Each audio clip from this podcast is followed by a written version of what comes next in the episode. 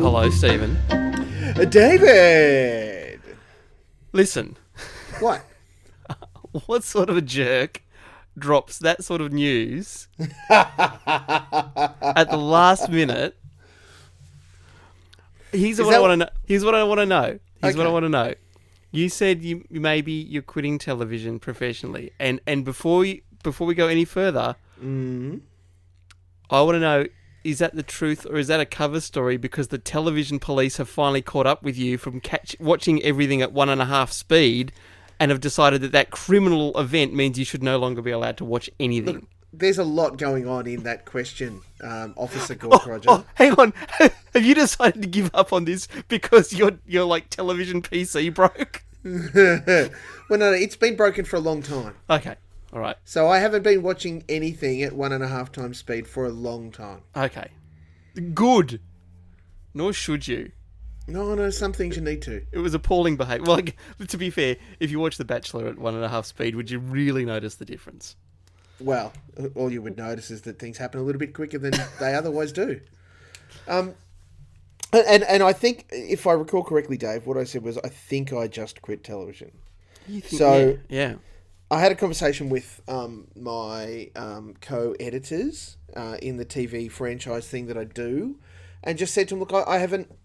I, I've been feeling that I haven't been pulling my weight, and there hasn't been um, a lot of energy from my perspective towards a lot of it, and um, I, I just I, I feel like I haven't been doing what I should be doing, and and I'm kind of feeling a bit guilty, but also not feeling guilty about it. If that makes any sense. Sorry, not sorry. Yeah, yeah. So, um, we're we're gonna reconvene and have another conversation, and and look at this point, I'll probably run till the end of the year, in the because they proposed, well, how about you do this instead of that, and and don't feel guilty about it because we understand you're busy and all those sorts of things. The the empath in me is like, yeah, but you guys are busy too. This isn't a one way street. No one's employed full time to run the the TV empire. Um, so well we'll we'll try this. So I'm going to try this other approach until until the end of the year. And if things within me aren't feeling like they're in a better place, then I'll just not be a thing anymore. I mean, I never was a thing to start with, but it'll just mean that they'll yeah. continue on without me. Well, you were a thing. I mean, you know, you are, you were Mulk's TV Oh, talk. I'm not a thing. I'm not a thing. You know, uh, the, the the podcast I most wanted to guest on in all of Australian podcastdom years ago was Mulk's TV talk. Well, no, you didn't, Dave, but I uh, appreciate I that. know I did. I did. I, I, I even had, like, like because you had, you had your standard set of questions, and hmm. I I even had a couple of answers ready to go. I I, I had pre prepared just on the off chance that maybe one week you had no one interesting to talk to, and I might find myself on Mulk's TV talk. Never got there. I mean, I, I was I was so so grateful to, of course, be on Humans of Twitter with you, which hmm. was a another one of your fine fine audio productions, but. I think Mulk's TV Talk was really where I was where I was Oh, aiming for. You are talking that way up more. Than No, it no, it was a but- good. I loved that show. I And it, look, it. it, it, it, it's showing its age now. If you go back and listen to some of the early episodes, which of course are still available on the internet, um, yeah, not so much. And it also talks about television at a different time. To be fair, Hmm. um, look, it's um, it's a bit of a sad kind of realization to to sort of speak it out loud, as I did to my friends, because it was like this is twelve or thirteen years I've been doing this now, as a, a sidebar to uh, trying to hold down a job and, and be in a family. Um, and there's lots of it that I enjoy. Uh, Unsurprisingly, there's also a whole lot of shit in it that is not fun. And part of that is dealing with networks who get their knickers in a twist over things that you say, yet on one hand profess, no, we want you to just share your opinion. You do you. You're not beholden to us. But then as soon as you say something they don't like, they just ostracize you, cut you out. So, you know. yeah, yeah. To, to quote uh, uh, Philip Seymour Hoffman's awesome character in Almost Famous. These people are not your friends. mm, they are not your friends. Now, I, I, have been very lucky in that to date I've made uh, a number of, you know, formed a number of great relationships. Some even I would go so far as saying friendships uh, within people who are in or now out of the beers. I've never ever and maintained to this day never been in it for gossip. I'm not i'm not uh, uh, there's a very you know i'll say reasonably famous at least within the australian entertainment industry um, commentator who is as best i would put it a muckraker. Um, they will um, try and intentionally bait people and stir things up on twitter uh, social media to get them to say something so that they get a bite out of them so that they've got a story to, to tell on their, you know, on their radio spots or on their TV spots. That I don't care. I was, I was about to say, would this be a radio person who was a fairly relatively early adopter of Twitter for mainstream media? No, oh, possibly. Oh, okay. um, it's it, like I've never cared about the gossip side of it, and I have mm, been handed yep. some pretty juicy tidbits. I have been at some after parties where some pretty juicy things have happened. No, no, just file that. Like just it goes in the memory banks as well. What a crazy night, or that's it. Like I'm not I'm not there to say oh such and such did thing with someone else and or but they're married or they're something else. Um, no, I don't care. Um, and I because I know that there's this whole. For me, it's always been about the television. It's always been about what lands on our screens and what's happening in the boardrooms that determines what lands on our screens. And even in the 13 years that I've been doing it, Dave, so much has changed. Like it was changing when I started, but holy crap, 13 years ago, we had exactly zero streaming services. Yeah.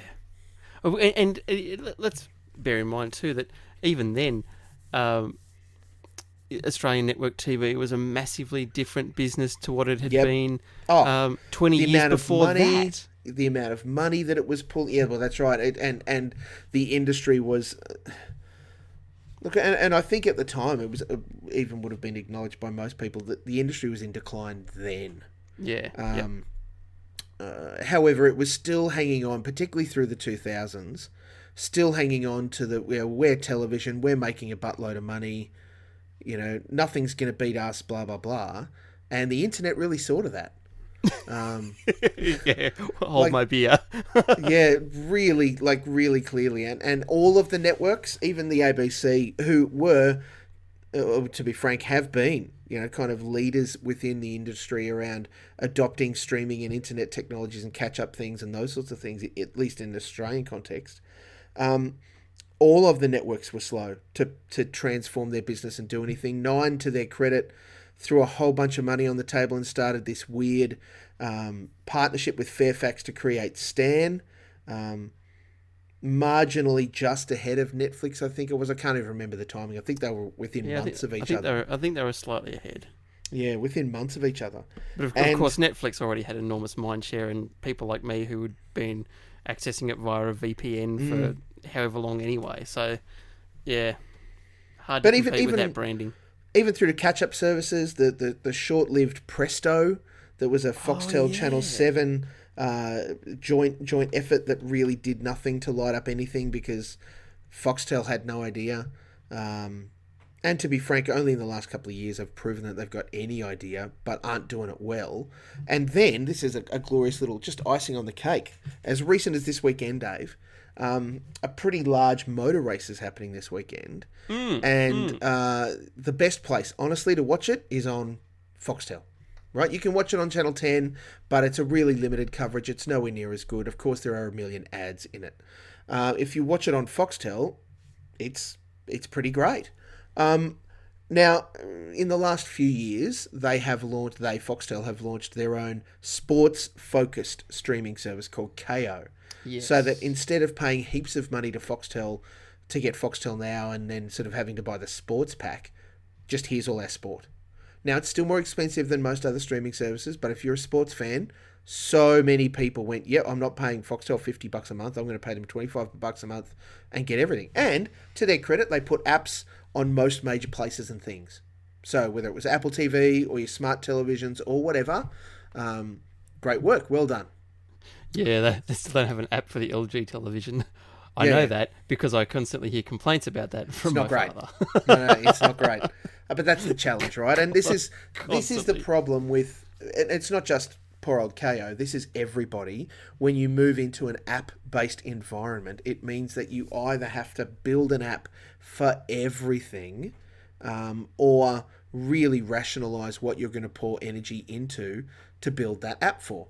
And this brings me to my point. This weekend, Foxtel removed from their own little imported and rebadged uh, plug into your television set top box device called the Foxtel Now box. Yeah. They removed the Kayo and Binge apps from that device yesterday on the Friday of this weekend. That's Now- so funny.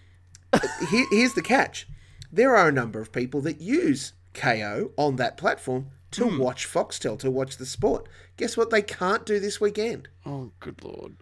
It's ju- like at, at some point, Dave, I know I'm not the smartest man in the room by any stretch. At some point, I just want to get a whole bunch of executives and put them in a bag and shake them up and throw them in a river with a tiger because goodness gracious me, they have they they just have no idea what their decisions mean to their customers. And that's like we're beyond, you know, people watching free to air television being seen uh, as anything but just viewers, right? There was always a dodgy relationship. As soon as I start paying for a service, that's Netflix, Stan, whatever it is, I'm a customer. so Oh yeah, yeah. if well, that, that, that's it. it like, your your customers aren't the advertisers, uh, and those people who you've been spending decades taking Yes. out for long lunches. It's a it's um you know. Grumpy bastard sixty four, who's posting on Facebook, just going, "I can't watch my this. You are Yep. shit." Yes. So I and I get it, right? I get from from because Foxtel own Binge and Kayo. They own them wholly. But somewhere in that process they've gone it is too expensive. Someone made a decision to say it is too expensive to keep the apps for our products up to date for our little set-top box. Man, that's so so dumb. So short-sighted. But, eh, but again, it also, again, I don't have the technological know-how to build a streaming service from the ground up, um, so I can understand. Oh, perha- lots of it is is off the, shelf stuff now, Dave. uh, Well, that's the thing. I, I can understand why you know taking something off the shelf might be an attractive proposition, but if you're going to do that, you should probably think through all of these things at the start, or you so should go. much.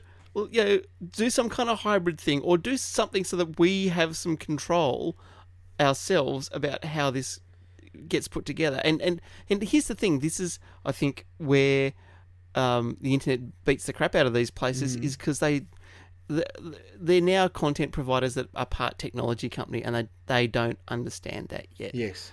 Which is why um, someone like Amazon can come in and stomp all over uh, legacy Yeah. media providers with zero uh, understanding of media. You know, to that point, they've just gone. Let's get a catalog. Let's put together Yep. a, a system to deliver it. Bang, we're a Oh, competitor. And the benefit to Amazon is not only can they say, here's a whole bunch of content and we've got apps on all the things, but we can ship to you in one day a television that has our app preloaded on it and it will just work. Yeah. Like, it, it, it- that's a, a, a special whole other level of craziness. I mean, it's it, it's legitimately. I would hate to be the person that makes the decisions. Here we go. Uh, people who have been listening into our phone calls for some time will know that um, you and I have both bought televisions in the last while. sure have. Um, Some of us with a less, you know. less success than others. Well, no, we ended up having great success. It was just a rocky road. Yeah, well, true. Rocky is an understatement for you, it, was, it was a month long process for us to get a new television. Get a whole new screen, yeah. Um, we we bought one at the start of the year. Um, Yeah. And because that was during the hiatus of the podcast, I haven't talked about it. Um, but I can tell you that if there's a fire in our house, I'm only waking up my son to help me carry the television out. what did you get? Oh, we got a 65 inch super duper Sony Android shebang bang, amazing television. It's an amazing television, Mm. Lovely. Dave. Lovely. And like I had the checklist, right? It had to be um, LED, LCD, all of the whatever, all the L's. It had to be big. We had a 55. We went to a 65. Convinced my lovely wife that we needed one to be that big because she said 55 is as big as we'll ever need. How wrong she was. Um, you know, it, it had to have you know a number of HDMI's and it had to have plug in and all of the things. As far as platforms go, I really was at that point sitting at Samsung versus Sony. Now I know that both of them bring a dollar value to each of their names. And I happened to have a reasonably recent Samsung sitting, like a smaller version, sitting up in my study. And I just looked at that platform and in the way it functioned, I just went, oh, it's, you know, it's Samsung's kind of, you know, own operating system running on their thing. And that's good because they own it, but that's bad because it, they don't update it often and it's not very good and blah, blah, blah. And, and when I was watching, looking at this Sony, I was like, oh, it's, it's like a proper Android television. Which is Um, re- which is really funny because that's the exact one of the checklist reasons that I didn't consider those brands. Well, it proper Android television, and it had all the apps. Mm, So, yeah, and that is a big deal. At the time I bought it, it had all of the streaming services. It had Foxtel now as a, as an app. Mm-hmm. Um, so it meant that I could just install it and put my, uh, my details in, and there's Foxtel on our big screen TV. Yeah, um, and that's like- magic. Like, Oh, like, a- and Such in, a great user experience. in, in our household, like the LG has got apps for most of the things that we use. Obviously, Yeah. um, none of our Apple content. Yes. Well, I mean, the, I think there is an Apple app coming out for the Samsung ones, but I don't, don't know about ours. But oh, you you, can buy Sony TVs with an Apple TV Yeah. built into them now. but we have an Apple TV anyway, so that was like well, that. Yep. That's beside the point. And honestly, I, I was like, oh, I probably won't use the built-in apps because Mm. I've got all the apps on the Apple TV anyway. And we just so quickly went to going, well, let- let's just use the app on the Yep. on the television. It was it was hilariously fast. Oh, mate. And and and here, here- so here's the differential as well, right? We we'd had uh, a Fetch Mighty set top box Mm-hmm. For easily twelve plus months prior to this, so that had become our primary mechanism when it was plugged into our old 55 inch Sony of how we watched Netflix, of how we watched Stan, all of because it was just for for the family and everyone. It was just easy. You press two buttons and you're in there. The app is a little bit different, but it worked. You know, it gave us all of the things that we wanted. And and even as recently as this year, they've added uh, Fetch have added Amazon Prime Video to their platform, and I think they're still negotiating with Foxtel or Binge um, to put their app into the suite as well. Which, if you don't have a smart TV and you know you have need to record television, mate, the Fetch Mighty is you walk into Harvey Norman or wherever, buy it from Fetch Direct. Like just buy it, plug it in, and it just works. It's amazing. And then you've got all of that other extra stuff. Plus, they themselves have a whole bunch of channel packs that you can buy for like piddly bucks a month. Um, no, not all of it's super duper, and there's no Fox Showcase or anything like that. But there's a really good range of entertainment and kids stuff and movies and all sorts of things. Um, so as an all-in-one kind of dealio, the Fetch is an incredible scenario.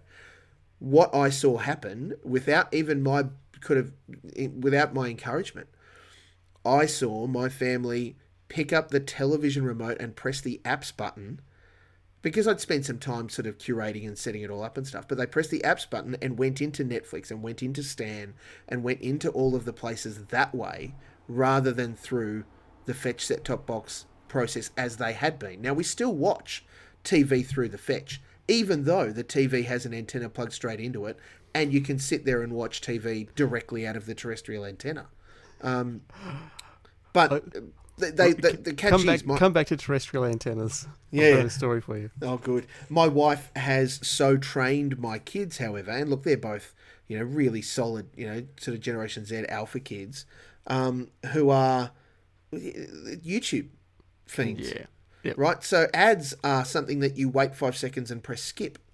Um, and and so, but because they've got, uh, you know, the dad that I am and a mum who enjoys her television as well, any free to air television they watch, with a, with only a few exceptions, it is recorded and it is watched the next night, so they can just go skip five minute chump um, through the ad break or fast forward at thirty two times to get to the show, and then right, the ads are all gone. Here we go, keep going.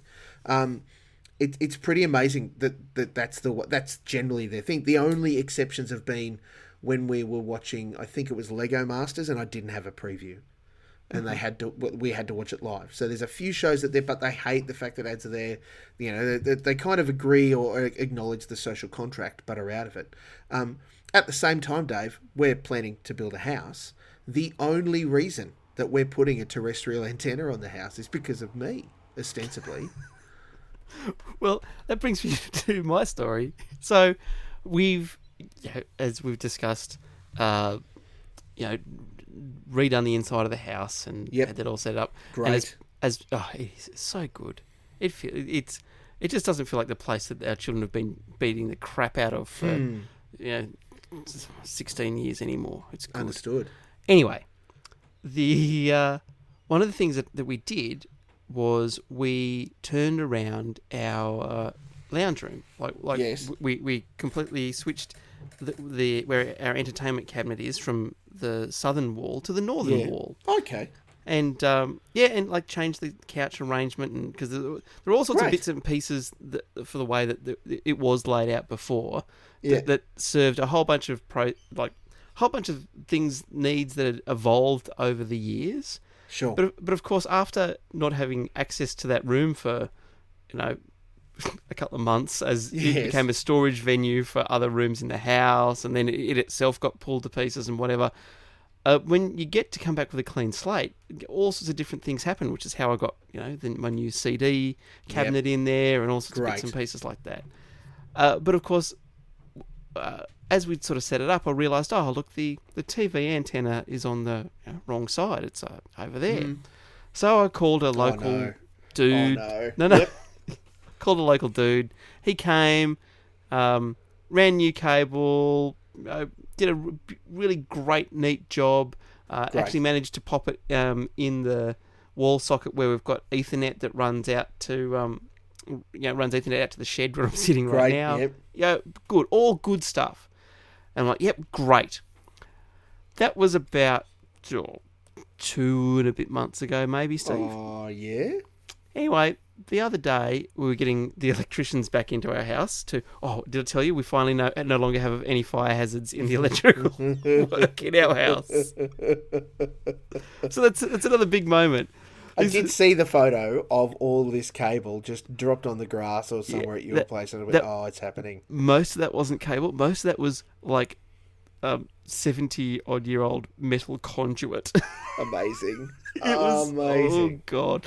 Anyway uh, so we had to move a few bits and pieces around as the electricians were working, and as they did, uh, so as, as after they'd left, I was sort of you know just double checking everything, and I looked down, I looked at this port where the you know the Ethernet goes into the wall from the router, yeah. and I'm going, oh, there's there's nothing plugged into the antenna, Dave. Yep. And then I went, oh, we haven't actually watched any live TV. mm Two and a half months. Well, longer because the other room was out of action. Uh-huh. we haven't watched any live TV in this house yep. since at least February this year.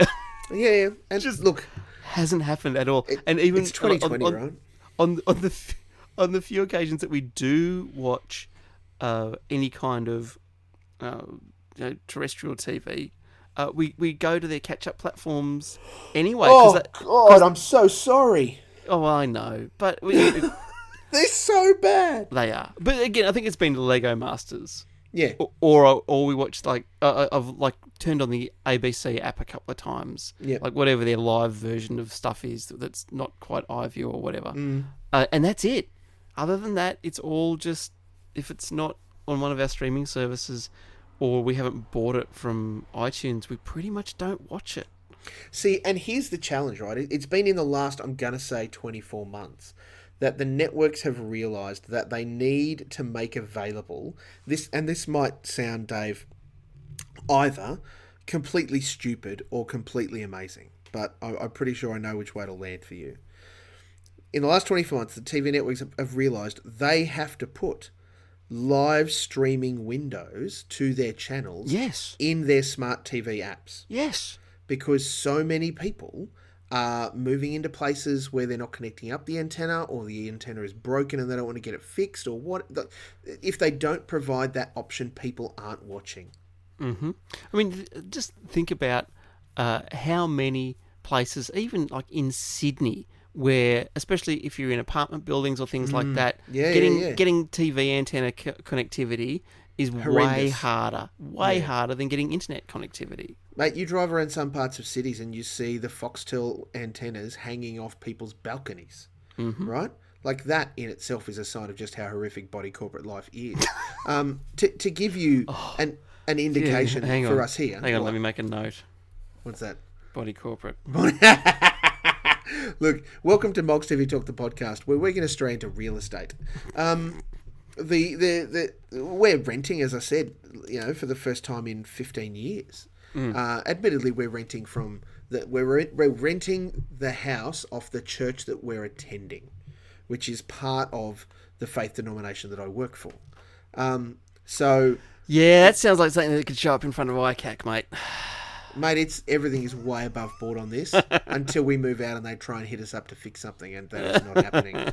Um, anyway, so I mean, when we landed, um, the carpets needed cleaning.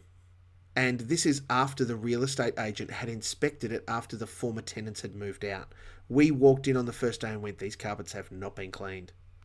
And we saw the rental, you know, kind of uh, start like when we got when we were walking around and doing the rental, you know, kind of checklist to say, you know, oh, this is the state condition report Yep.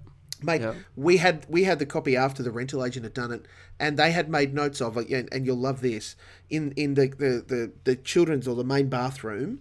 Um, that uh, this is fine. This is the thing. Everything's clean. Uh, uh, some uh, one or two uh, tiles, blue green, uh, uh, one tile cracked or something like that. We walked in there, and nothing about that statement was correct. Wh- Why am I not amazed to Like hear that, to the point where I don't think they walked through the house before mm. or mm. after.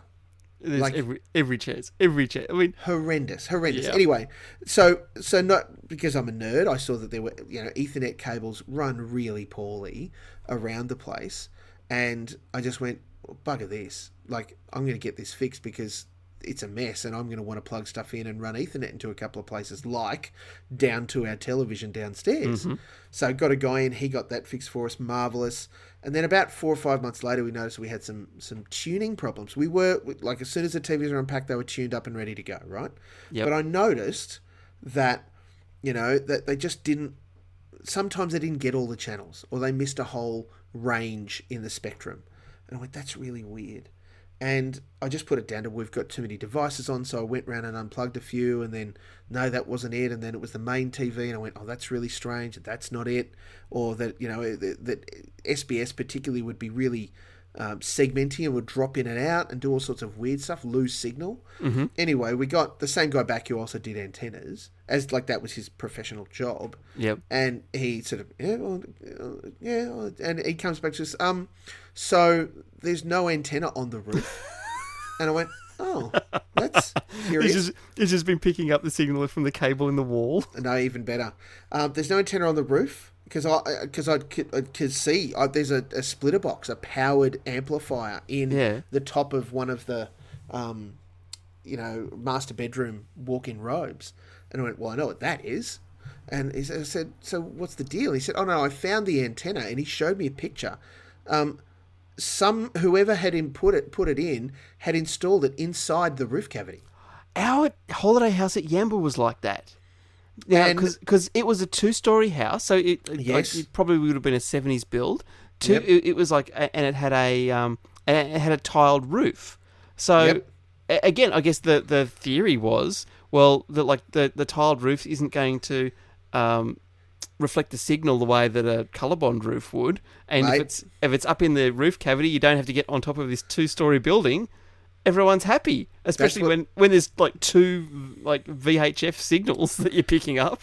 Yep, that's what hockey sticks are for, just by the way, so you can mount them onto the bricks to get around the guttering, but nonetheless. Um, anyway, this is how long this guy had been doing it on the Central Coast. He said, "Oh," and I saw something else, and he said it made me realise it was this guy who we've run out of town. so I just went, oh, "Look, I can't be stuff. What's it going to cost to fix it?" And he said, "Well, hopefully I can just do this and it'll be fine. I found the right place that I need to mount it." He said, "I've walked around on your roof with a signal thing to, you know, we can put it here, here, or there, as long as we don't have to run a full mast up off the ground." um, it'll cost you the antenna and of this and of something else. And and lucky luckily enough, it was just that. And Dave, we just paid for it. Yeah. We just went. It's done. It's a couple hundred bucks. We have television working properly in the house. Um, the what, what you did, what you did was you paid hundreds of dollars to not have to speak to a real estate agent. Oh, mate, and, and to be frank, uh, not not to have to pressure um, the the church, who you know, as a part of the arrangement, we're basically sidestepping the the real estate agency and just talking to them. When Yep. we moved in, they said, "Oh, the back fence has to be replaced," which it did. Because there's a pool and it was an old pool fence that had rusted and broken and wasn't up to code even then. Yeah. And it was the back fence out onto like a big open kind of park area. So any kid could have come and just jumped in the pool. Yeah, nothing Um, good comes from that. No. So they knew they had to fix that. They had to replace the internal pool fence as well. Uh, there was just a few things they said, we know about this, we're going to get it done. Great. Uh, they did get it done. However, we also then said, oh, and you need to fix this and this and this because these things are not up to standard. Oh, yeah, we'll come and fix it. Mate, it, as it stands right now, Dave, we have a gas hot water system. It's the only gas thing on the property, oh, other than the um, the, the cooktop in Yep. the uh, in the in the kitchen. And so it, it, it it's an old school. It's not even a, an instant one. It's like it, it's a gas Oh, it's yep, the, furnace. Yep. yeah, that basically heats up a big pot of water, and Mm-hmm. then you turn it on and you get a hot shower. Um, the water pressure out of that hot water system is diabolical. like to the point where we went, guys, you need to replace this. It is like the cold water; it will it'll blow you down the street. but you turn the hot water on, and it kind of is a reasonable dribble. It's a little bit better, but it's certainly not the same pressure as the cold water. And we're like, why is it like this? Oh, we don't know. Can you get a plumber to look at it? No. Because they can't it's not, afford it. not just not just some kind of weird valve on the exit of the hot water Dave, system. Or, It well could be. It well could be. but they just don't want to know. They don't want to know. they don't want to know enough. about it. It's not broken. We nearly got them to buy a new hot water system and then they backed away from it. Um, at this point, it's going to keep going. I even toyed with the idea of, oh, look, I'll just get a plumber and get him to look at it and tell us why our hot water is so crap. Sure. Um, and then and then we decided to buy a block of land and went, you know what, we'll just cope with it until we move out. that sounds I'm like not a, paying for it now. that sounds like a very sensible option. Like I'm happy to fix things. Uh, The only thing is, even in the conversation now, we've been talking to, to the church, and they're talking. Oh yeah, no, we might we might sell the property when you guys move out. We'll certainly need to, you know, repaint it and put new carpet down. We're like, yep, you really do need to do both of those things. Um, you- You'll probably find that when you rip the carpet up, you'll need to do more than just that. Um, but you know, we'll see where that leads for you. It's it's and we, we like we've got a, a great deal of empathy for them because as you'd appreciate, churches have been through the wringer a bit this year. Um, a bit worried about how they would survive from an income perspective, given that it all comes out of the pockets of people who attend, and when you're not attending. Um, and you're an older person that is a bit skeptical about, I don't know, internet banking, um, maybe you're not giving money to the church like you used to be. No, well, it, uh, well, but but to be fair, that's why every bloody um, uh, Christian church in Australia runs thirty-seven private schools because that's their new cash cow. Almost, but not really. Um, look, there, there- there is indeed some of that. Sorry, There, look, there is some of that, and, and without without diving too deep into some of the of it down here. Let me tell you. Oh no, I can imagine, mate. Um, you know, I, I, for example, I know in Melbourne, um, the two most exclusive, you know, uh, triple A class, whatever you want to call them, ex, you know, uh, GPS private schools in Melbourne. One is run by the Anglican Church, and one is run by the Uniting Church. Yeah, absolutely. Um, where we- it's- in it's- grade four, Dave, you ready for this? In Sure. grade four, your annual school fees will cost you thirty thousand dollars. Oh dear. Well, and, Grade four. and and you know the great thing is we've seen the results that we get for uh, spending that much money on on these kids' education uh, Mm. every year. When inevitably there is some new uh, horror story on the news about Yep. some racist, misogynistic, or otherwise unpleasant thing that they've planned to do. And so that's you just know, the political money class. well spent. Money well Yeah. spent. Oh no, no, it's it's horrendous, and, and Not, look, not, an me, not, not an institutional problem at all, Stephen. Not an There is- institutional problem at all. there is lots of consternation that happens, at least within my denomination. Um, every 18 months when we get together for our, our regular meeting, we call it a synod, um, because we meet on the grounds of one of these schools. And there is uh, a big chunk of people within our movement that you would say are um, bleeding hearts, if not more so. The So, you- left. so, so people who've actually read the words of Jesus Christ and taken them to heart. Well, see, let, let's not go too far down this path just, let, just yet, Dave. That are of the opinion that you know we we shouldn't be in the business of exclusive, um, you know, uh, high fee school. Uh, that that's not what it's about. Um, and and look, I I completely understand their position, just as I understand the position of the other people who say these are assets that were handed to us down over the years from people who, in their first instance, started them with a view that maybe they actually wanted to just help people, young people particularly, uh, and train them and teach them and do all of those sorts of things, and that over the years they have morphed, grown, or intentionally been built into Cash these cows. bastions of Privilege. um, privilege, definitely. I can't speak to the financials, Dave. I do know that they are very interesting places to run. I've never Mm. been close enough to the books on any of them to be able to speak to their financial position. Um, however, they do charge an inordinate no- amount of cash um, for people to send their sons or daughters to those places. Oh, look, it's it's just it's it's just the new middle class thing. It's like, well, we can't get people to come to Oh, church. Dave, So some of what are we going to do? are- Well, what we're going to do is we're going to let them buy into the idea that um, they're not looking after their children unless they've got them at a private school because public Mm. schools are shit. Um, And we'll frighten them into that, and then we'll charge Which them. is only exaggerated by our politicians. Let's yeah, just lean and on that. and then we'll um we'll um charge them you know x thousand dollars a year. I mean, And, I know I know not everywhere charges thirty thousand dollars a year, but again, no, no, that's I- really top like, endy kind of but- town. but like it's not unusual for a lot of these places to be charging six, seven, eight thousand bucks a year, Mm. right? Like that's that's that's not um, shocking. Or more. That that's pretty. I think that's what they'd like to refer to themselves as low fee independent schools. And again, when they, I mean, I, low fee to who is my first question, but yeah, Stephen the cynic in me would be hard to convince that um, the massive, massive growth in uh, church schools over the last 20 years is anything other than, um, you know, a way of uh, replacing lost income. You, you'll find, uh, and look, I can only speak for, for the denom- denomination I work for. Sure. In their scenario, that that over the last 20 years, schooling has been very distantly connected to them. To the point where they barely, most of them don't even know that they're a Uniting Church school. Yep.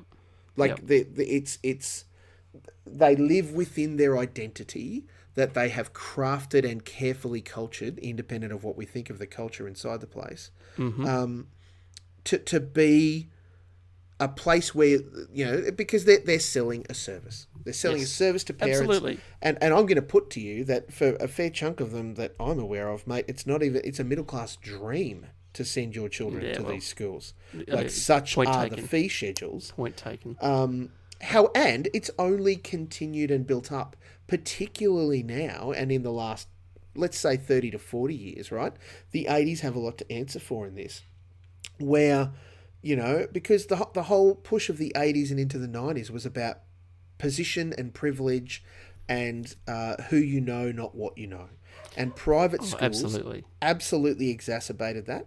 But Um, being yeah. part of the old boy or old girl networks meant that you did or didn't get the job, and turning up to the right, uh, the job interview with the right school tie on meant that you made the first cut instantly, um, depending on what and where it was. Now, the, the, extension of that, of course, is that we then have these places that become so self contained and self absorbed that their connection to church becomes merely a financial one, i.e., we get tax break benefits out of being a school that's connected uh, connected to a, a faith institution. They don't they don't get it all tax free. It's not that far because the, the whole school structure is very very different. Um, I think the only ones that can claim that are parish based Catholic schools, um, and they are very different to your higher end Oh, Catholic schools. God, yeah. Yes. Right, these are the and, and, that and, the, and, the and priest look, is basically the principal. and look, there are you know uh, Catholic schools that are as bad as um, any of the, Mm. the the other ones. So it's not like they're exclusive, but the but the, again, there's there's very very different strata within the Catholic school system, um, which they themselves, um, if we've seen recently.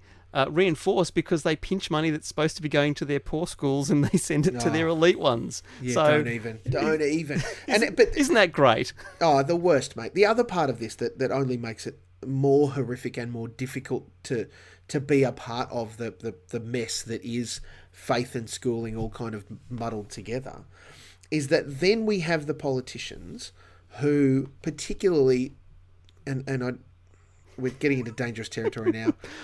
particularly our conservative friends, conservative hmm. political friends, hmm. who hmm. continue to spout forth the idea and have been allowed to suggest that private independent and private schools should receive their air quotes fair share of funding as public schools do. Even though to go to a public school dave you and i both know um, we're part of the public school system. You just turn up. Yep. you enroll you turn up. You know ideally you're wearing the uniform you've got your books you're ready to go. Um, and they do everything they can the teachers in the public system to deliver a strong education to to help grow and develop and shape young minds to provide them with the best opportunities that they can. And some of them do an incredible job of that. Some of them are well most of them grossly underfunded. Um, and it's only highlighted when you look at uh, and I know I can use this example, places like the King's School in Sydney, uh, which all but borders where, and it's, that's not a Uniting Church school, um, but it's a very, very exclusive school in Sydney, um, used government funding to put in a second swimming pool, Dave. Yeah, A second Yep, I swimming know. pool. it's When- it's appalling. Up the road, the local public school doesn't have air conditioning in North Parramatta. It's outrageous. It is disgusting. You, but you So- won't. You won't get any argument from me about that. I mean, and and the the, the worst thing is too that the deck is completely stacked against them. 100%, like, like um, I'm not sure if this is still the rules or whether this has been modified, but uh, but previously, you weren't allowed to have uh, any entities attached to a public school that had charity status. Mm. So, for example, if you were uh, giving money to uh, a, a private school, like a, you know, and, Mm. Yes. and uh, They have charitable foundations and they stuff. have yeah? charitable funds attached to the school, so you can give. uh, Yeah, this is on top of your, what you pay in your fees, of course. Yeah, of course. But you could you could give money to that fund at the school and get a tax deduction because Yes. you know it's a charity. You if you give money to your local public school, or at least up until very recently, I don't. I, again, I don't know the status of this Yeah. today as we speak, but I know previously this was absolutely the case. You uh, no no no tax break. No tax Now, break. Um, imagine And- what a imagine what a difference it would make if this one little thing, if you Amazing. could give a you know a, a tax deductible donation to your local private school. Imagine sorry public school. Imagine what you could do Yep. if you were making the case of going, hey, instead of spending seven thousand dollars a year uh, for this, you know, uh, you know, this private school, just imagine sending your kid to this public school spending a thousand dollars a year as a donation and getting a tax deduction, Yeah. and imagine like that money would go so far. You and just- them having kick-ass facilities, and them having Yep. you know uh, uh, ex- experienced, qualified, uh, you know teachers who can give them a, a a leg up ostensibly, Yep. because they are uh, people who've really applied themselves and might even be, dare I say it, an expert within their field of study. Hon- Honestly, Um, the, the, the the war on public schooling is, I think, just really sickening because, like, it is one of the few things that can actually build Yep. um, a more equitable society, and and it builds better people because you are you, like you are exposed to more people than in your little insular crappy Yes. social circle, and and that actually makes you a better person. Absolutely. like, and I, it, it's as simple as that, as far as I'm concerned. And while we while we mandate that you know students young, people need to be students for at least you know ten years of their life, if not longer, um, we should be providing them every chance to do it. And I and look, I, I will say this as someone who sends their kids to an independent Christian school. Um, I, I don't believe that my school should be getting any funding from the government. Other than maybe a capital works grant, which they should apply for accordingly and have to compete like everybody else um, they shouldn't be getting, you know, like I pay my taxes. However, I'm also choosing to pay fees to send my kids to school. Now, Yeah, it's I- it's it's hilarious when they go, "We're supporting everyone's choice." It's like, well, hang on, I, I make all sorts of choices that you don't subsidise every day of the week. One hundred percent. Now, look, I, I will I will acknowledge straight away that because of my position within um, my you know, my church job, that I get a fee subsidy within the school.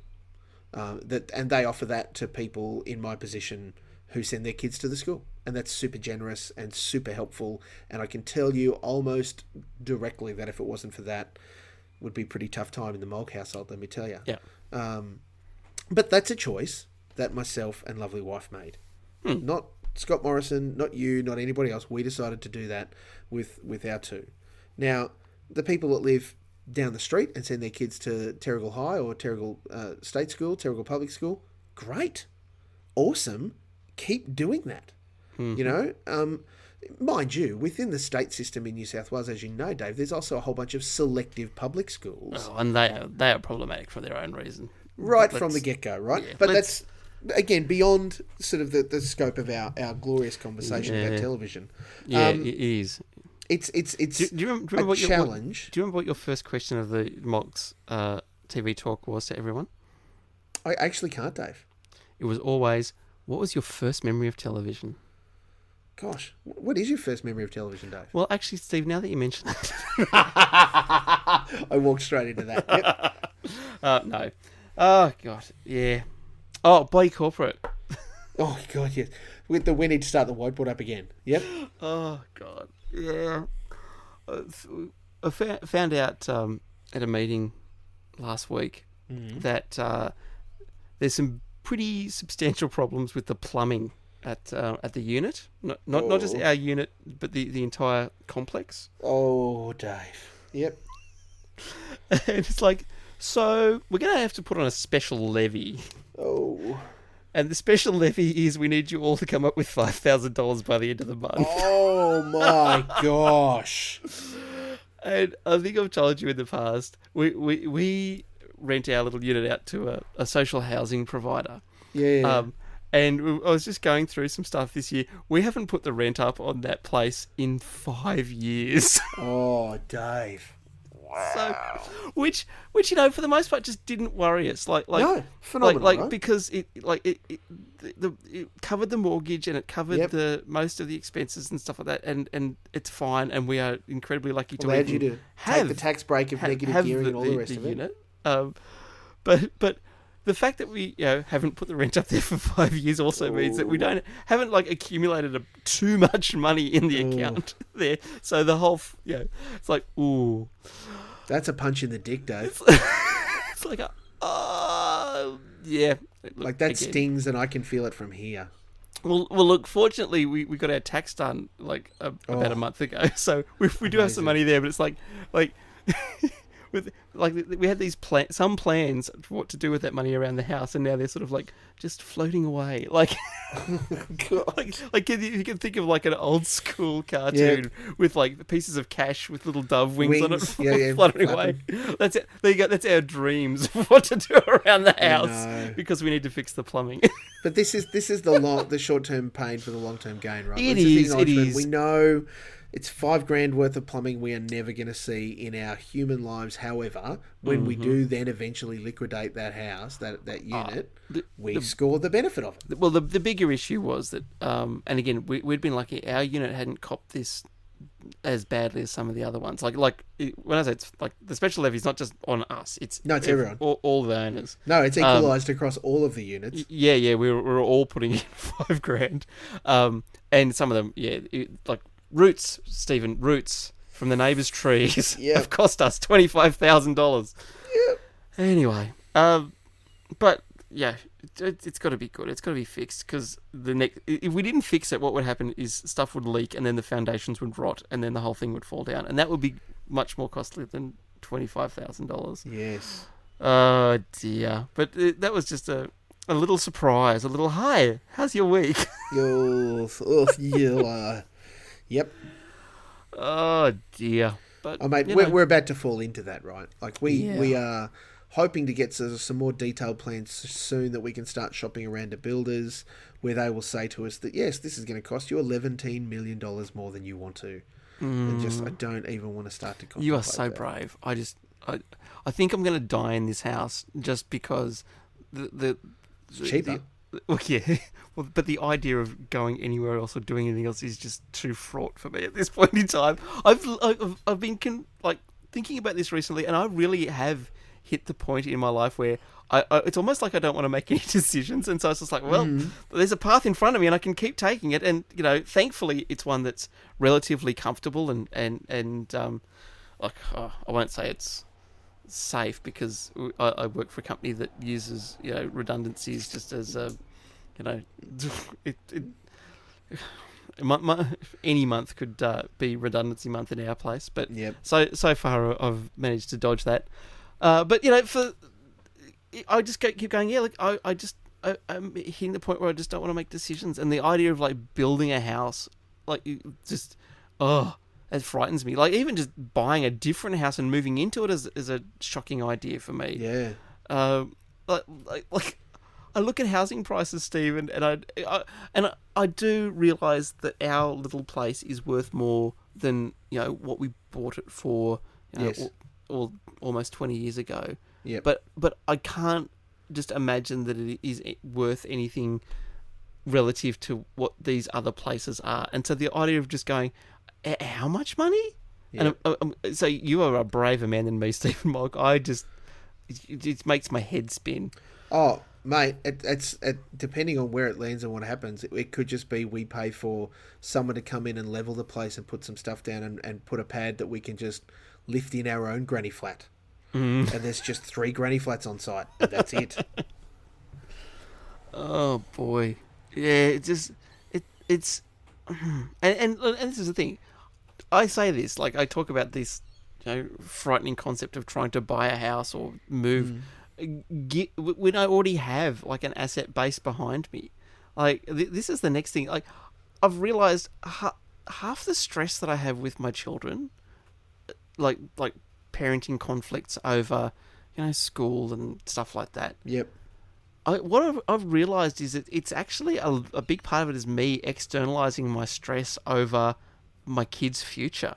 Yep. Like I think that's a massive, massive part of it, because, like the the the paths that uh, Rach and I took uh, through like through uni and to you know into the workforce, yes. they th- they almost don't exist anymore. Mm. I, and uh, and I know that like there have been some alternatives pop up at- that you know if you have the right sort of temperament and skill set and whatever um, that can be rewarding and or lucrative or whatever, but um, that that's not most people.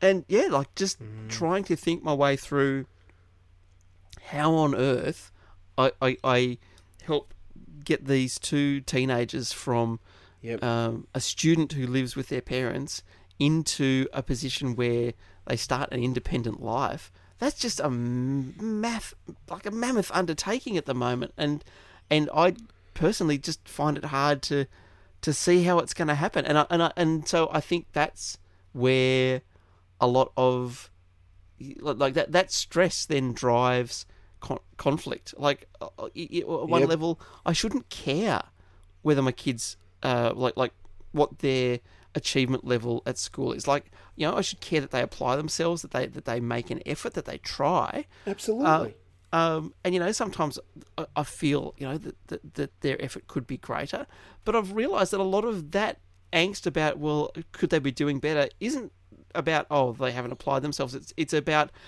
Jesus, if if this is as good as you can get, I don't know what we, what there's going to be to offer you. Like I don't know, like what paths are available. Like it's, you know, when when we went through high school, Yes. um, TAFE was such a broad spectrum Yeah. of amazing, uh, you know, career-based was. opportunities. Um, like like every course pretty much aligned you to a particular kind of career, and Yep. and again there was like a massive variety of things there. Some great, some horrible, whatever. But but they were there. And, and, like TAFE's been gutted, all that sort of Mm-hmm. vocational stuff. i i i- uh, like firstly, it's more expensive than it used to be, but Yes. secondly, it um, what's being offered is way way more limited than it than it was when we were younger, and and then you know just this month the changes. Who do we have to thank for that, Dave? Well, that yeah, no, it's not. mm. The changes to higher education are just so astonishing. Like, like uh, the the, the costs that it's going that that you know, like the debts that our kids are going to have to manage should they decide to go to university Oh, yeah. is just it's mind-boggling. There, look, and and there's there's a whole bunch of stuff in the midst of that, right? Like I I reflect everything that you're saying back to you. I feel similarly. I Are you yelling at your kids for it? well, we, we are you are you externalizing that fear the way I am? Am I alone? We've had a pretty direct conversation with Mr. 15, who's in grade 10 and had to make his decision around subjects for 11 and 12. Um, and this has always been the thing that struggled, even when I, I, I do still remember back to having to make some of those, com, you know, kind of considerations when I was in, you know, grade 11 and 12 in Queensland in, gosh, 1989, 1990. Um, what, what do I want to do with my life? I don't know. Like, the ostensibly, Dave, the pressure of choosing some subjects that either push me directly into the thing that I want to do or um, give me the broadest possible opportunity to choose what I want to do when I get given tertiary options, if that's the way I'm headed. Then ultimately lock me in for three to something, four or five years to complete my undergraduate degree, to then go and start that job, to then maybe five to ten years down the track go, nah, I don't want to do this. Like to some degree, I was the lucky one, Dave. I, I got two years into my chemistry degree and went, no, this is not what I want to do. Um, I still wore the cost of that HECS debt. However, within three years of working, guess who'd paid his HECS debt off? Yeah, and that's the thing. Like, um, I was reflecting on it the other day. I'm, I'm pretty sure I was paying like twelve hundred bucks a semester in Yeah. fees. It was it was nothing. When I went to university in the early nineties, I think I came away with a grand total bill for the two years that I completed of my um, applied science chemistry degree of about eight to nine grand. Yeah. Yep. Like, and and that's that's a that's a semester now. Yes. Like, it, it here's oh, look. I'll unload. Right, we're having a good swing at the church. I might as well throw this in. I am, I, I'm, the church uh, for all of its foibles, Dave, and I, I love her dearly. Um, is in a is in a desperate position somewhat. Uh, and this is not just my my faith movement that I'm going to talk about, but broadly speaking, it is across the board. Most mainline denominations, including our Pentecostal brothers and sisters, uh, as much as they would jump up and down and shout and say that it's not the case. Not only is the pew shrinking, the amount of people that come to church, Mm-hmm. but the pulpit is aging significantly Ooh, yeah. and uh, just just within my movement, I think we worked out there's something like forty or fifty percent of ministers retire in the next five years. Now we are not backfilling that void or, or that expected sort of exit um, as quickly as we would want to need to to meet that retirement and, situation. And, and you can't do what uh, the Catholic Church has been doing and just bringing them all out of South America and Vietnam. oh, mate, no, well, we can do and have done. In South Africa, there are a lot of South African Uniting Church ministers. Oh, right. Not necessarily to our credit either, let me tell you. Oh dear. Um, uh, but you know, and and from I mean, we, we most faiths will take ministers from other faiths. You just got to mm. go through a process and agree. Yes, here I agree with your theology now versus what I had before. Whatever. The Uniting Church is the broadest of churches because we'll take just about anyone who believes just about anything. Um, well, to be really... fair, to be fair, you are two churches that you know. Three. oh, three. Sorry, my mistake. That's right. Methodist, Presbyterian, and Congregationalist came together, uh, and in 1977, in June, uh, what we call union took place. Anyway, it's not a history podcast. Um, the so we've got a bunch of ministers retiring. We don't have the numbers backfilling, but at the same time, we've got congregations shrinking and closing down, but not at a rate that equals the number of ministers retiring. So consequently, we have this weird mix of um, some, but a decreasing number of full time placements, a number of 0.5 to 0.8 so half time to three quarter time uh, jobs or placements, and then even a few that shrink under that. Wow. Um, it is still it is still to my great bloody I'll call it anger, it just gets under my skin so much that there's a congregation in North Queensland who have a 0.1 placement. 0.1 Dave. Wow. So it just shows up for mass and for funerals? They basically want them to turn up on Sunday, preach, give them communion, and maybe run a Bible study. That's it. Yeah. Now, no, no human can live on a point one job. The benefit to ministry is that when you retire, you move out of this notion of being in, in placement and you move into supply. Supply ministry, Dave. Where, you know, for example, this full time minister over here might go, I'm due for long service leave and I'm going away for three months. Great. Well, here's a supply minister that will come in for three months and basically keep their hand on the on, on the, the steering wheel and make sure that this thing goes straight and then comes back and you go great thanks very much. I'm here to keep going.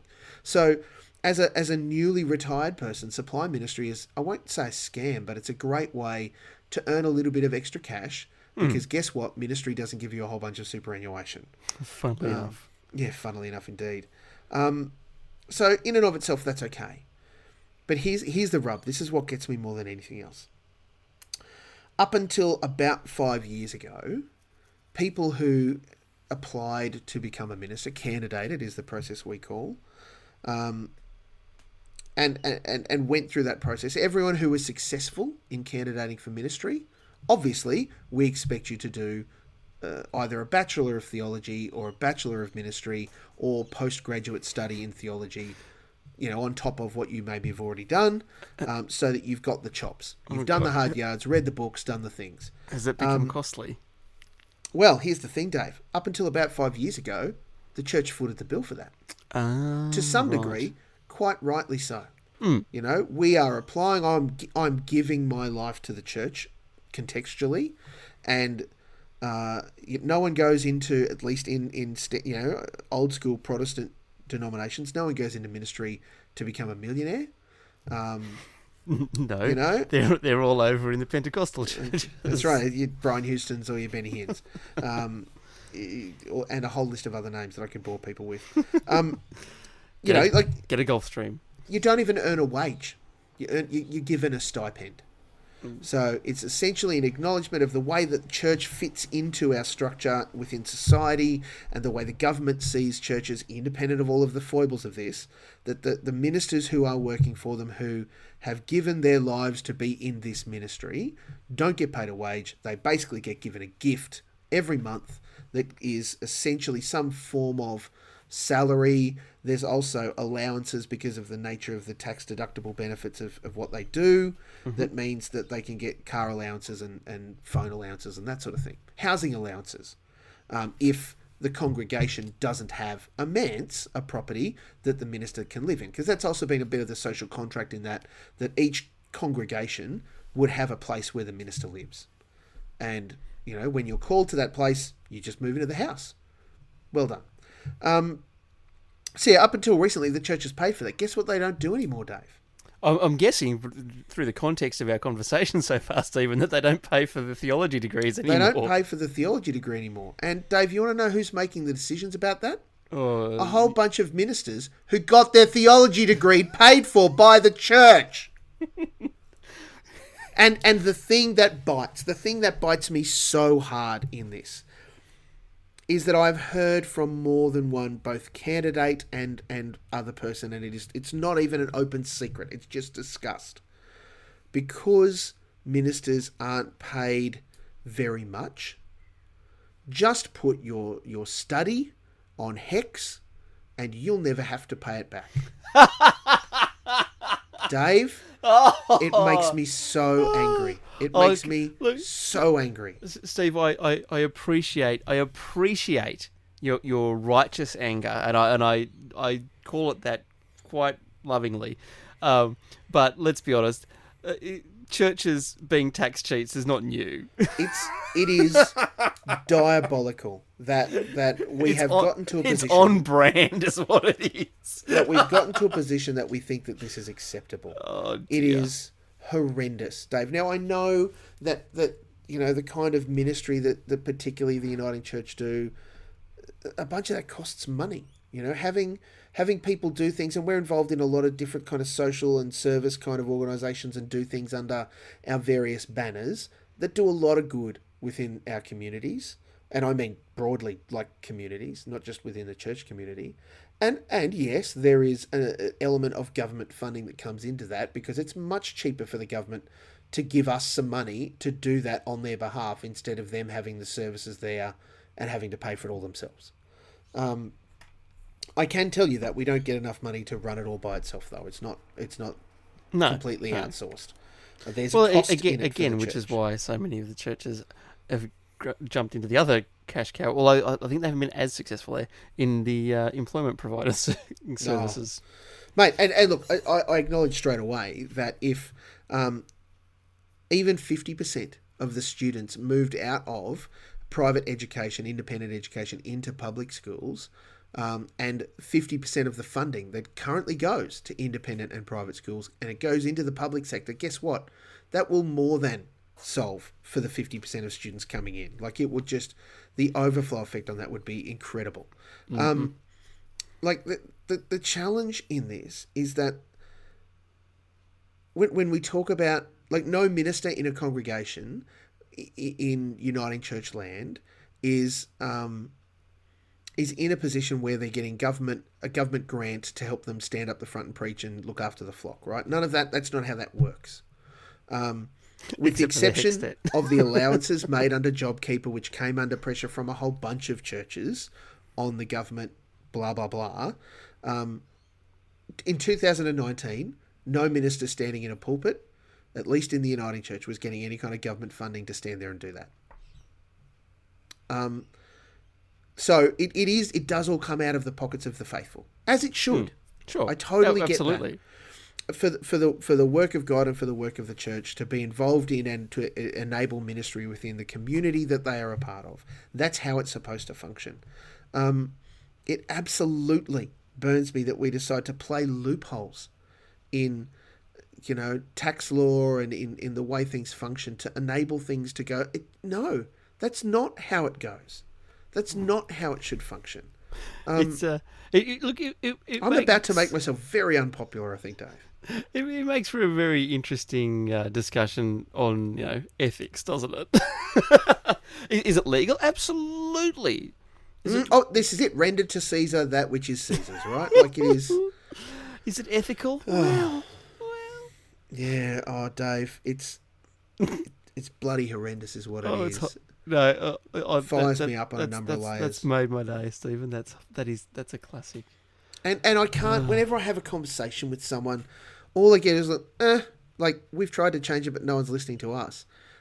I'm- I'm gonna have to be that guy. I'm gonna have to be the guy, and I'm already that guy, Dave, because I stand up and say, "Hey, old people, there's a whole bunch of young people that either a are connected to the church or b should be connected to the church. You're not doing your job. How well do you think that goes down, Dave? S- s- I, you know something I have found, Steve, um, even though I have a, a, a limited work history and have had the same job for Mm. effectively 20 years now, um, I, I have found out that people don't like being told that they're not very good at doing their job. Oh, Dave. But particularly old people who uh, lament. On one hand, they are lamenting that there are no young people or few young people in the church anymore. What? How can we fix this? And there are some who very desperately are trying very hard to do that. And that's like, well, I'm here like- for them. Here's the thing: you, you guys, you raised them. Well, he, he, we, I had this discussion with some pretty important people within the Uniting Church just this week, Dave. Mm. Um, how did it get to be like this? How did we get that the average age of a member within a Uniting Church is 60 something? Oh, Um, that's yeah. diabolical. um, and that, that there's a huge void between basically 55 and, and 25 or, or 15 like a, a yawning chasm um, and in part and this is not just us i think this spins sort of broadly for, for faith certainly for protestantism because Yeah, catholic so. guilt has a lot to answer for Um, Um, like they, they're not doing so so. Um, oh no they got their own challenges either. but you're, you're catholic for life mate and you know yeah, well, there's so all I've sorts of stuff that lays into that Mm. um, like we were having this conversation, and and it really came down to, and look, I'm no sociologist, but I'll I'll pin this to the wall and stand by it. If we go back to say the 50s, um, even prior to World War II, the church was the centre of society. Most most people all went to church of some form or faith. Um, everybody knew each other, particularly if we talk about country towns. Mm. Um, Yep. But mo- most people went to church, were connected to church in some way. Uh, the minister was well known within the community, and if you were a kid and you were doing the wrong thing, um, you know, either Betty from four doors down or three blocks away saw you, or the minister saw you and you knew you were in trouble. Mhm. Um, to the point where even in some cases, if the minister um, disciplined you, that was okay. Like that was accepted and acceptable. Um, and then, really, the '60s happened, and a whole bunch of people went, "We don't need to go to church. We don't need your thing. We're you know we're bucking the system, man." Um, and the church, rather than saying at that point, generally speaking, hey, we'd love to understand why you think that is or what what you know all this other stuff. And and we know that they were railing against rules and regulations and don't have sex before you get married and all of the standard kind of you know stuff that that kind of fit into that. But instead what the church did was double down on the rules and double down on that now i'm not saying that rules are bad. I'm just saying that what they did was they leaned harder into um, abstinence of all forms of you know moralistic judgment of all of that sort of stuff. They just went hard which is definitely not what the 60s were about. Um, and then they just sort of people started to move away. And and while there were still people connected to church with kids and that's how the church had perpetuated itself. For hundreds of years you know you went to church you had kids you brought them to church that cycle kept going. Kids stopped coming to church and then people stopped bringing their kids to church. Got to the 80s and well what can you do? Why would i bring my kids to church um, and so we we had this notion that that spawned out of the 60s and 70s of having youth ministers and youth workers and stuff and is it raining at your place dave Can you tell? It- a little great to be in the shed This, this is what happens when you podcast in the shed. amazing.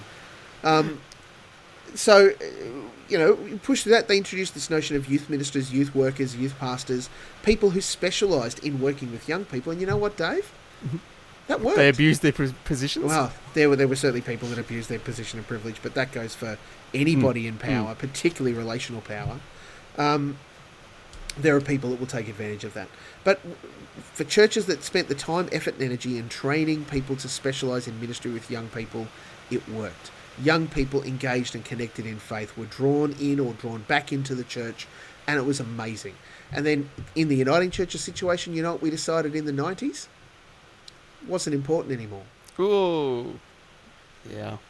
So we stopped. We stopped training youth workers. We stopped providing the opportunity to call people into specified ministry with young people.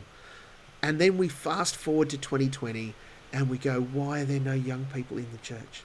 Oh, look, it's Holy not, it's not crap, Dave. It's not just churches. You know, you know, I've talked to you plenty of times about apex clubs and stuff like that. And you know, I like, I, uh, you know, I, I do. I look back fondly on some of the time I spent in in apex, and you know, I was happy that that kind of organisation um, existed. But I remember even when I not long after I'd first joined in the late nineties, like uh, uh, as an organisation, they were already worried about the, the dramatic drop in numbers that they'd seen since the early eighties. Yep. Um, and lots of people tried lots of different things in order to uh, correct course, and it just didn't happen, mate. It just didn't. Like, the Apex clubs still exist, but they are few and far between. They are um, yeah, few in number and, and small in membership. Uh, and you know, uh, and again, they were the canary in the coal mine. Uh, uh, Lions now aren't seeing this, you know, progression of people out of Apex into Lions that was traditionally the thing for for years. Uh, and Rotary are in the sort of instance where like their membership is aging, and they don't know how to get younger people involved in their organisation.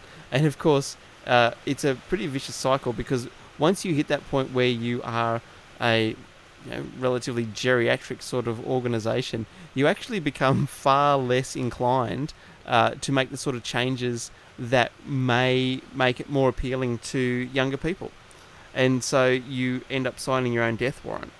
Um, Look, it, it's it. The challenge, the challenge, honestly, Dave, is that old people, and, and I'm going to use these terms really broadly, right?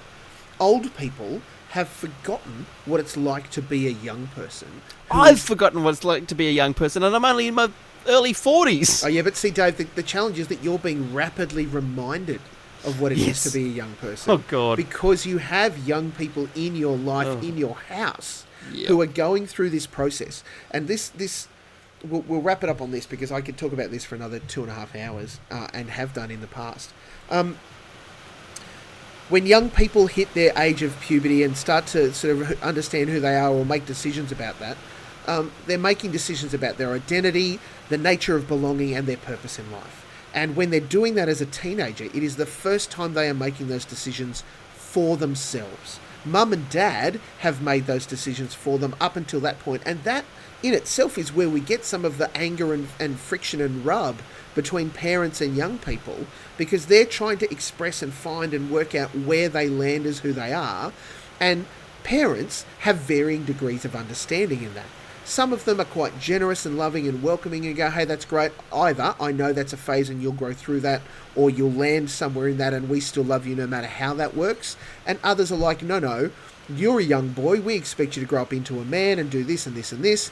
And when that young person either comes out to them as trans or comes out as gay or whatever, whatever, those parents are then seeing whatever their dreams and plans were for their young person crushed. And of course, it's their young person's fault.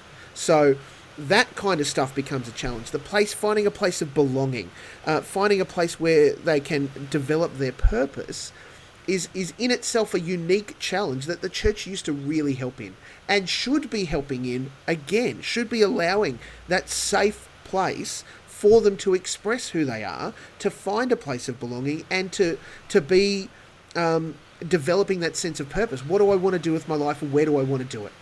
once I work out who I am. Now, you and I both know, Dave, that you will make those decisions again many times in your life. You will make adjustments to who I think I am, adjustments to you know where I find belonging. Um, you may even completely reset what my purpose in life, and, and you know make that decision again and reinvent yourself. That happens. It's that first time that young people do it. That a lot of old people look at young people and they just see them as more than aliens, Dave. They just go, it is completely foreign to me, but miss the absolute core humanity in it that these young people are trying to express and determine and and really come to grips with who they know they are or who determine who they know they are. When old people and i say old people looking at probably people our parents age when they did it they still went through it. They just had bigger um, uh, fights with their parents or much different parameters to deal with Our young people have access to every piece of knowledge in the world and past history available to them in a small black box they carry in their hand. Is it any wonder that they are torn further about how they develop their identity, where they fit, and what they're going to do with their life when they get to have the ability to try and look at and understand I can be anything, Dave. Not just what my parents think I should be or what society compels me to be. I can absolutely be anything. And we That's- need to care about them and love them and let them work through that and stand there right beside them as they make those decisions so that then when they look at us and go, I need some help, we go, no stress, we're right with you.